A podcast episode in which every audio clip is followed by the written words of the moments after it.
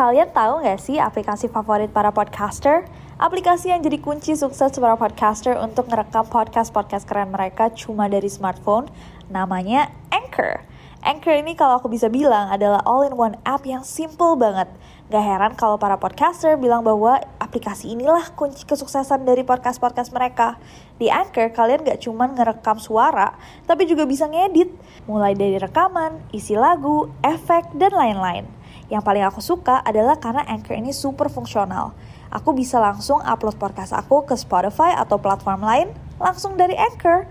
Kalian bisa download Anchor di smartphone kalian langsung dari App Store, Play Store, atau dari web mereka www.anchor.fm. Trust me, Anchor is your best friend to create stunning podcasts. And you know what? It's totally free. Hey guys, it's Nancy. And welcome back to Neror. To Neror, to Neror. Yang pertama dia cium adalah bau daging terbakar, seperti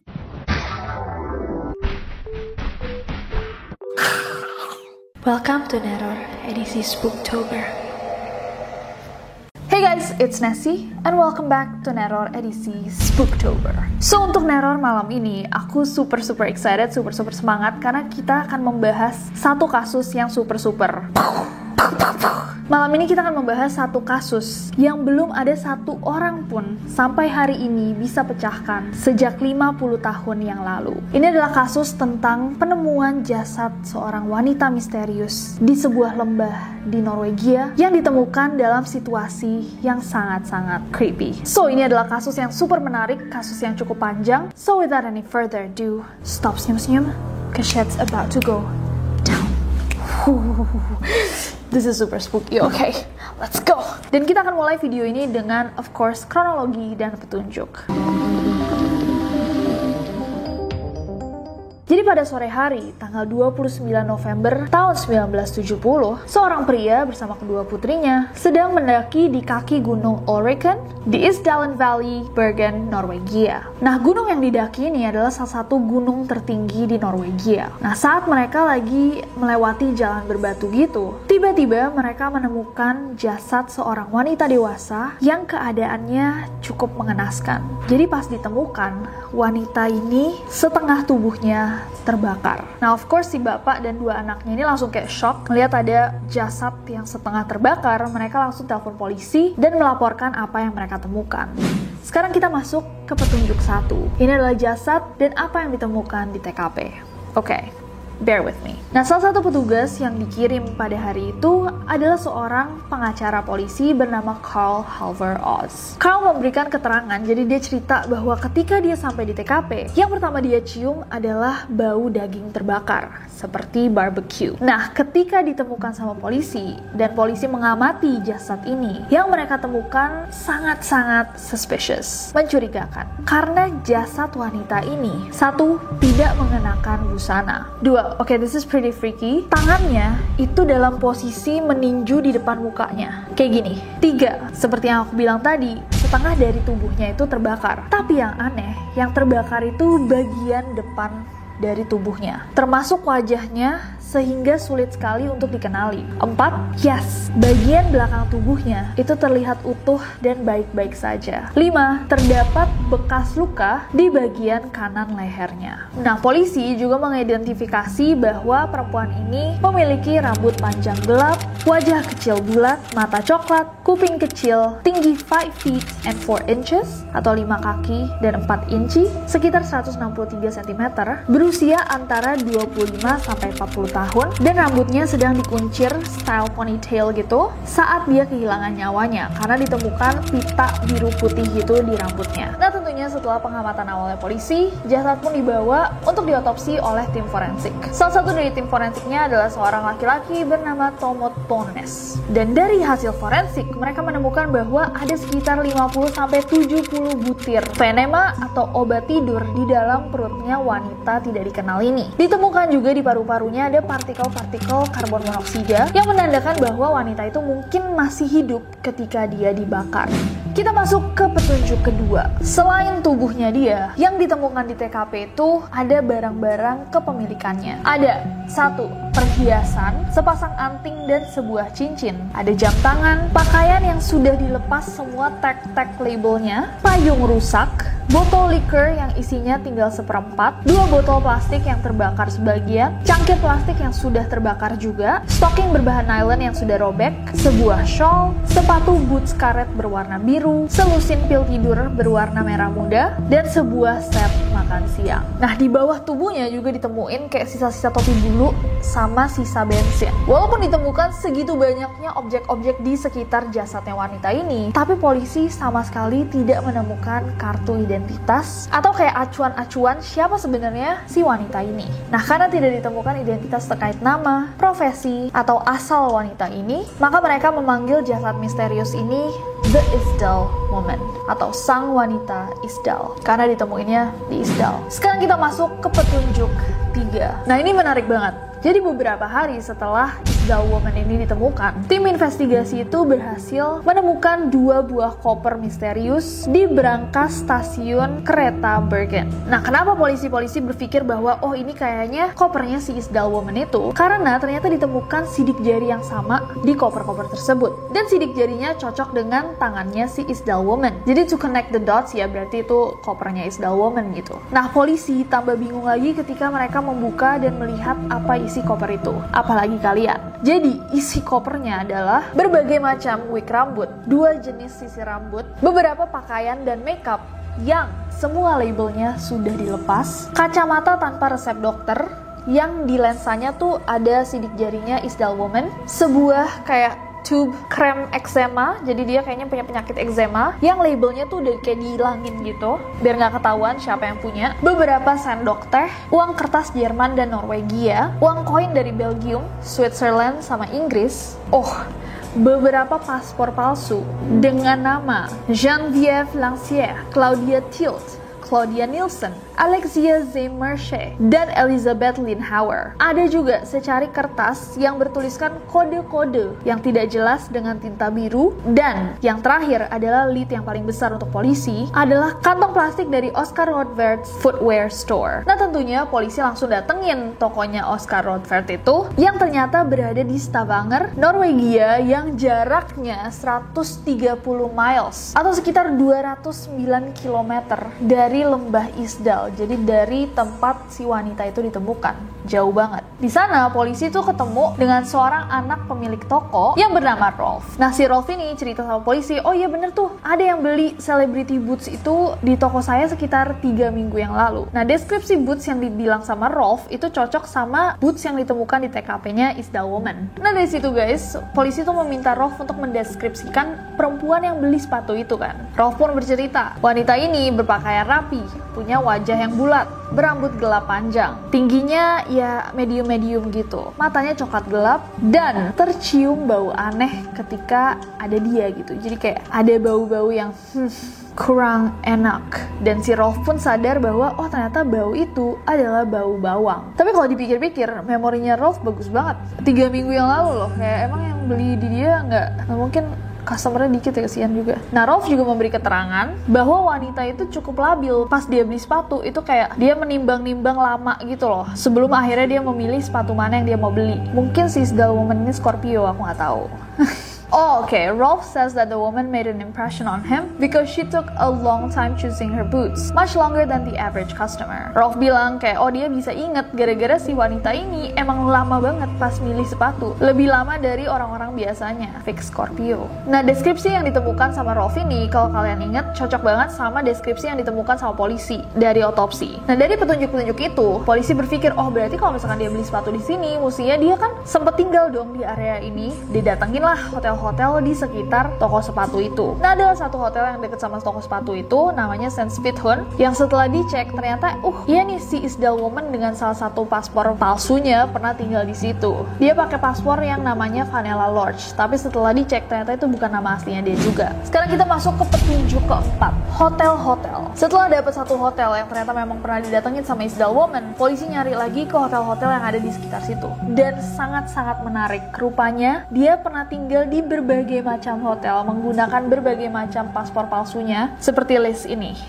polisi sempat menginterogasi salah satu waitress di hotel Neptune yang bernama Alvi Trangnes yang mengaku dia tuh berapa kali ngeliat si Isdal Woman ini. Nah, menurut Alvil, si Isdal Woman ini memiliki kebiasaan yang cukup aneh. Jadi, dia beberapa kali minta diganti-ganti kamarnya. At least tiga kali selama dia menginap di situ tuh dia minta diganti kamar. Dia bisa berbicara menggunakan bahasa Jerman, bahasa Belanda, dan juga bahasa Inggris. Dia juga sangat-sangat fashionable. Jadi kayak stylenya tuh sangat-sangat rapih dan fashion gitu, kayak fashionable banget. Avil juga menambahkan bahwa dia pernah melayani si Isdal Woman ini saat dia sedang berada di restorannya hotel. Dan si Isdal Woman ini duduk tepat di sebelah dua personel Angkatan Laut Jerman yang salah satunya adalah seorang perwira. Nah yang aneh, Avil tuh nggak ngeliat si Isdal Woman ini making conversations kayak ngomong sama si orang dua itu nggak. Mereka cuma duduk aja sebelahan. Weird? Next. Petunjuk kelima ada note. Sampai di titik ini menggunakan petunjuk yang tadi kita bahas 1 sampai 4. Polisi tuh berspekulasi bahwa si Isdal Woman ini mungkin adalah seorang mata-mata. Apalagi pada saat itu itu lagi zamannya Cold War dan dia juga pernah terlihat duduk di sebelahnya si Navy Navy itu kan orang-orang angkatan laut Jerman. Nah, seperti yang aku bahas tadi waktu dibongkar kopernya ada satu kayak secarik nota gitu yang isinya tuh kode-kode yang tidak bisa dipahami sama polisi. Kode ini tuh ditulis menggunakan tinta biru. Nah, setelah berpikir keras, akhirnya polisi pun menemukan bahwa ternyata kode-kode tersebut menunjukkan di mana sang Isdal Woman ini pernah menginap. Jadi sama dia dicatat tapi menggunakan kode-kode. Kayak O22, O28P adalah tanggal 22 sampai 28 Oktober saat dia berada di Paris. O29PS adalah hari dia berpergian dari Paris ke Stavanger, Stavanger. O29S adalah hari saat dia tiba di Stavanger Stavanger 29 Oktober dan O30B N5 adalah saat dia tinggal di Bergen pada 30 Oktober sampai 5 November. Nah terus berdasarkan dari deskripsi-deskripsi yang mereka dapatkan dari si Isda Woman ini, polisi pun membuat sketsa mukanya yang disebar ke seluruh penjuru negeri, bahkan ke negara-negara sekitar. Namun tidak ada satupun orang yang lapor dan bilang bahwa mereka mengenal si Isda Woman ini. Next, kita masuk ke petunjuk ke-6 hasil otopsi. Nah, tadi di awal aku sempat jelasin ke kalian hasil otopsi awal di mana ditemukan 50 sampai 70 butir pil tidur di dalam perutnya si Isdal Woman. Pil-pil ini belum tercerna dan di dalam tubuhnya juga ditemukan traces of carbon monoxide yang berarti dia masih hidup ketika dia sedang dibakar. Jadi dia tuh sempat menghirup karbon monoxide-nya. Nah, hasil otopsi lanjutan yang ditemukan oleh Tormund Bones menunjukkan bahwa luka yang ada di leher kanannya sebelah sini kemungkinan adalah luka bekas pukulan atau jatuh. Ditemukan juga dari otopsi lanjutan ini bahwa si Isdal Woman ini tidak pernah punya anak, tidak pernah juga hamil, dan dia juga tidak memiliki penyakit apa pun sebelumnya.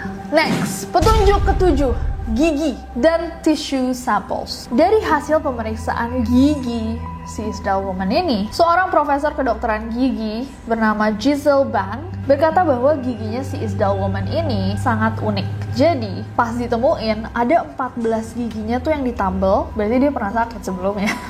Kalau gigi first tambal. Dan uniknya beberapa dilapis emas. Padahal praktis ini tuh sangat tidak common atau tidak umum di Eropa dan Asia pada zaman itu. Apalagi di Norwegia. Nah Giselle ini sengaja menyimpan giginya si Isdal Woman ini karena dia berharap suatu hari nanti dirinya atau dokter-dokter gigi lainnya bisa mengungkap akhirnya siapa sih si Isdal Woman ini. Namun sayangnya sebelum ditemukan Giselle ini meninggal pada 2011. Nah giginya Isdal Woman ini dia wariskan ke salah satu dokter forensik lainnya, Inge Morit. Tapi tak lama setelah dikasihin gigi giginya si Isdal Woman ini, katanya Inge, kok tiba-tiba gigi ini tuh mulai mengeluarkan aroma-aroma yang sangat aneh dan tidak enak. Padahal ini kan gigi yang udah lama aja gitu kan. Nah karena nggak kuat sama baunya, giginya Isdal Woman ini sama Inge dibuang. Nah sejak giginya itu dibuang hilang, orang-orang tuh udah kayak udah kelar, berarti udah nggak bisa dipecahkan ini misteri Isdal Woman ini. Eh hey guys, aku mau sedikit sharing sih seputar aplikasi keren yang aku gunain buat bikin podcast ini.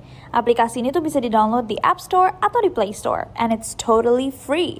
Gak cuma buat ngerekam aja, Anchor juga bisa buat ngedit langsung rekaman kalian. Kita bisa langsung nambahin back sound, effects, tambah lagu, bahkan Anchor juga bisa mendistribusikan podcast kita ke berbagai platform lainnya.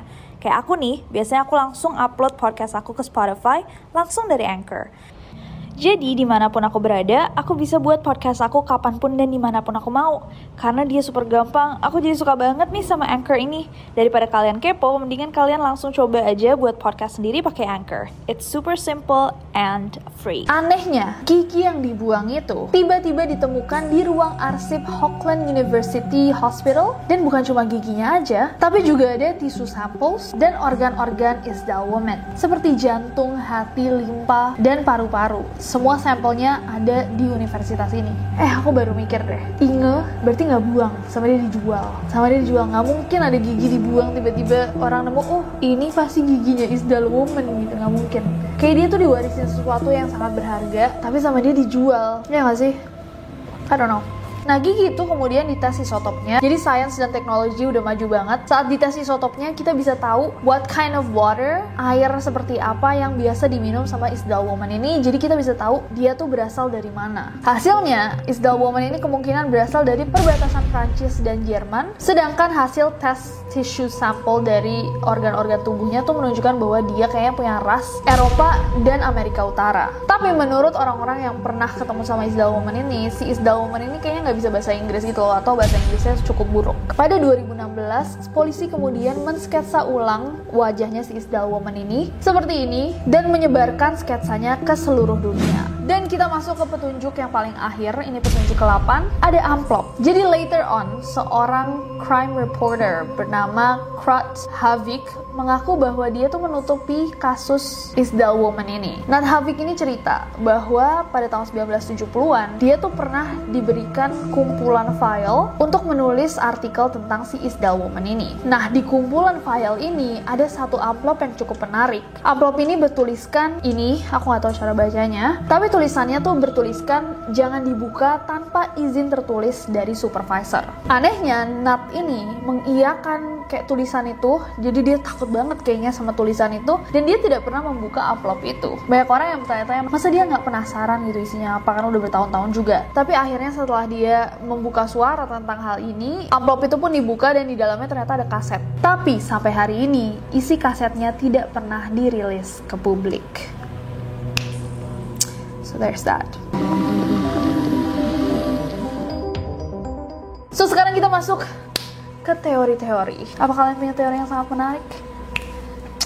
Dengar dulu. Ini adalah teori-teori yang dimiliki oleh publik. So siapa sih si Isdal woman ini? And for heaven's sakes, what the hell happened to her? Apa yang sebenarnya terjadi sama dia? Well, muncullah spekulasi-spekulasi tentang si Isdal woman ini. Teori yang pertama adalah bahwa si Isdal woman ini merupakan seorang mata-mata. Ada dua kemungkinan, jadi antara dia ini adalah mata-mata Rusia atau mata-mata Mossad Israel. Jadi tadi aku sempat singgung juga bahwa ini adalah salah satu satu spekulasinya polisi kan. Polisi percaya mungkin ini perempuan ini adalah mata-mata. Setelah mereka berspekulasi gitu, tiga tahun kemudian mereka tuh nangkep agen-agen Mossad yang diinterogasi dan ditanyain, kalian kenal nggak sama Isdal Woman ini, sama wanita ini? Tapi nggak ada dari mereka yang mengaku bahwa mereka mengenal si Isdal Woman ini. Tapi mereka kan mata-mata yang ngapain juga mereka ngaku. Tapi ini adalah salah satu teori yang paling kuat karena didukung sama bukti-bukti yang cukup kuat. Kayak banyaknya wig yang ditemukan di dalam tasnya, ada banyak banyak paspor-paspor palsu, label pakaian dan makeup yang sengaja dibuang. Dia punya banyak banget uang kan. Dia bahkan bisa tinggal di satu hotel dan ngebuk beberapa kamar. Berarti uangnya banyak dong. Sering berpindah-pindah tempat. Tapi pertanyaannya adalah what happened?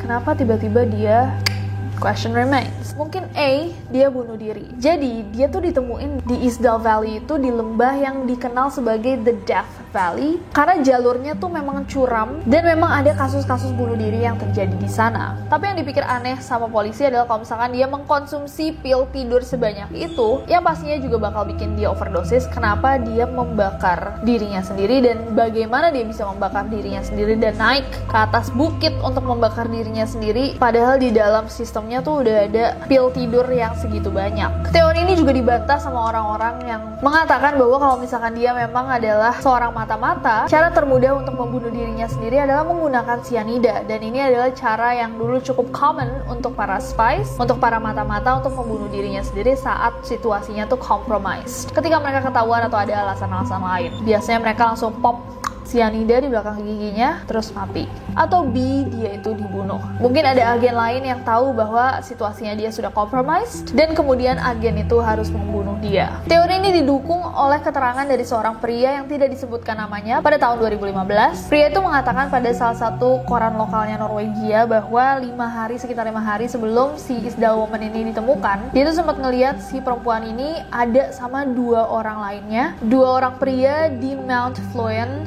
Norwegia. Menurut dia, Isdal Woman ini mengenakan pakaian yang warnanya tuh mencolok untuk ukuran orang yang mau pergi naik gunung. Sedangkan dua pria lainnya itu mengenakan mantel yang cukup besar. Saksi ini juga bercerita bahwa si Isdal Woman ini terlihat ingin mengatakan sesuatu tapi dihalangi oleh dua pria itu dan dari ceritanya beberapa orang akhirnya percaya bahwa dua pria itulah yang membunuh si Isdal Woman ini. Tapi tentunya karena dia tidak punya bukti, bisa saja cerita ini adalah cerita karangan. Teori kedua adalah mungkin dia dikambing hitamkan. Nah, teori yang satu ini masih berkaitan sama teori yang pertama. Jadi, kalau menggunakan teori ini, ada seseorang yang benar-benar merupakan mata-mata, tapi situasinya compromise, dia ketahuan. Jadi dia mencari orang lain yang mirip sama dia untuk dibunuh. Jadi seakan dia ini udah mati gitu. Mungkin dia punya kontrak atau hutang atau apa dengan institusi yang besar dan dia mencari cara untuk keluar dari masalah itu. Teori yang ketiga ini mulai gila, tapi banyak juga yang percaya adalah bahwa si Isda Woman ini adalah seorang pemburu vampir.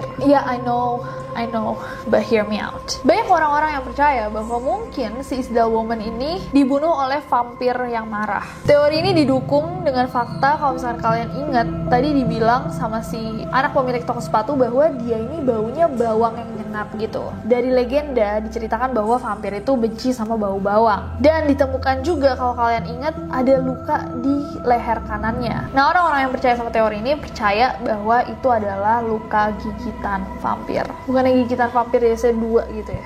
Ini bukan kayak dipukul tadi katanya polisi. Atau habis digigit jadi dipukul. Eh kasihan. Next. Teori yang keempat adalah kecelakaan. Teori yang satu ini tuh didukung sama police lawyer Carl Harville Oz yang tadi di awal. Dia adalah salah satu orang pertama yang datang ke TKP pada hari si Isdal Woman ini ditemukan. Dan dia percaya bahwa si Isdal Woman ini kayaknya lagi naik, naik, naik, terus tergelincir jatuh. Tapi Pak Oz, gimana caranya dia bisa kebakar setengah? Gak tau deh, teori kecelakaan ini menurut aku kurang valid karena kayak dia kebakar setengah badan, perutnya diisi sama pil tidur. Ya nggak sih? Tapi juga dia adalah orang salah satu orang pertama yang waktu itu hadir di TKP. Mungkin dia tahu sesuatu yang kita nggak tahu. I don't know. Next. Oke, okay, dan teori yang terakhir adalah dia merupakan persembahan untuk iblis. Jadi ini teori yang dipercaya sama orang-orang yang percaya bahwa hal-hal ini sudah nggak masuk akal. Semua yang berkaitan dengan Isdal Woman ini basically screams black magic. Kayak semua hal yang berkaitan sama Isdal Woman ini seperti berteriak ilmu hitam gitu, kayak berhubungan banget sama ilmu hitam. Jadi di teori yang satu ini mereka percaya bahwa Isdal Woman ini dijadikan persembahan semacam apa namanya? Tumbal. Iya buat pesugihan gitu. Dilihat dari penempatannya. Jadi teori ini tuh datang dari orang-orang yang sadar bahwa penempatan barang-barang berharga di sekitar jasadnya itu seakan pada saat itu tuh ada upacara penghormatan bagi sesuatu yang bukan dari alam kita. Selain itu, luka bakar pada jasadnya si Isda Woman ini terlihat sangat spesifik, seolah dia tuh memang dibunuh untuk persembahan. Nah, oke, okay, teorinya berhenti di sini ini adalah teori orang-orang. Tapi aku punya beberapa pertanyaan dari kasus ini. Eh, kenapa nggak ada teori yang fokus pada orang-orang orang yang menemukannya, si bapak dan dua anaknya itu. Tadi Ai juga ngomong, ini kan tadi dibilang tempatnya dia ditemukan ini adalah Death Valley, sebuah lembah yang cukup curam dan banyak orang yang bunuh diri dari sana. Ngapain satu keluarga yang innocent gitu yang kayak ah, cuma pingin hiking nih, ujuk-ujuk hiking di tempat yang sangat berbahaya. Yang ketiga kalau misalkan dia nemuin nih Ai, itu kan nggak mungkin langsung terjadi di situ kan. Jadi si bapak sama dua anaknya ini lagi hiking terus tiba-tiba nemu mayat kan. Mungkin mayat itu kan matinya kayak udah malam sebelumnya atau hari sebelumnya atau pas subuh. Tapi pas polisi datang, mereka masih mencium bau barbecue. Seakan itu baru aja dibakar. Interesting kan? Terus mana ibunya? Kenapa anak-anak ini sama Atau mungkin, tapi nggak tahu juga, mungkinkah kalau misalkan udah dibakar segitu lamanya, bau manusia yang terbakar tuh masih kecium kan kita nggak tahu. Mungkin juga. But I don't know, there's something like that doesn't connect the lines gitu. Tapi jujur aku lebih condong ke satu teori yang aku nggak akan kasih tahu kalian, karena aku mau tahu teori kalian di bawah. Mana yang kalian percaya? Sekarang kita masuk ke conclusion atau kesimpulan dari teori ini. Jadi, meskipun banyak banget bukti-bukti yang ditemukan dari kasus ini dan juga melahirkan banyak banget asumsi-asumsi, teori Isdal Woman ini masih sampai hari ini belum terpecahkan. Police lawyer yang pertama kali datang ke TKP dan ikut menyelidiki kasus ini, Carl Halver Oz, mengatakan bahwa tidak ada polisi satupun yang percaya bahwa si Isdal Woman ini bunuh diri. However, kepala kepolisian Bergen, Absjorn Bren, memutuskan bahwa ini adalah adalah kasus bunuh diri. Pada 5 Februari tahun 1971, mayat Isdal Woman ini dimakamkan secara katolik di Malendal, Plus, Bergen, Norwegia dengan sebuah peti mati yang tidak bisa terurai atau membusuk dengan harapan bahwa kasus ini suatu hari nanti akan bisa dipecahkan dan akan ada sanak keluarganya yang akan mengklaim dia. Tapi kalau dipikir-pikir 50 tahun belum terurai sementara setengah badannya terbakar, hmm, very scary.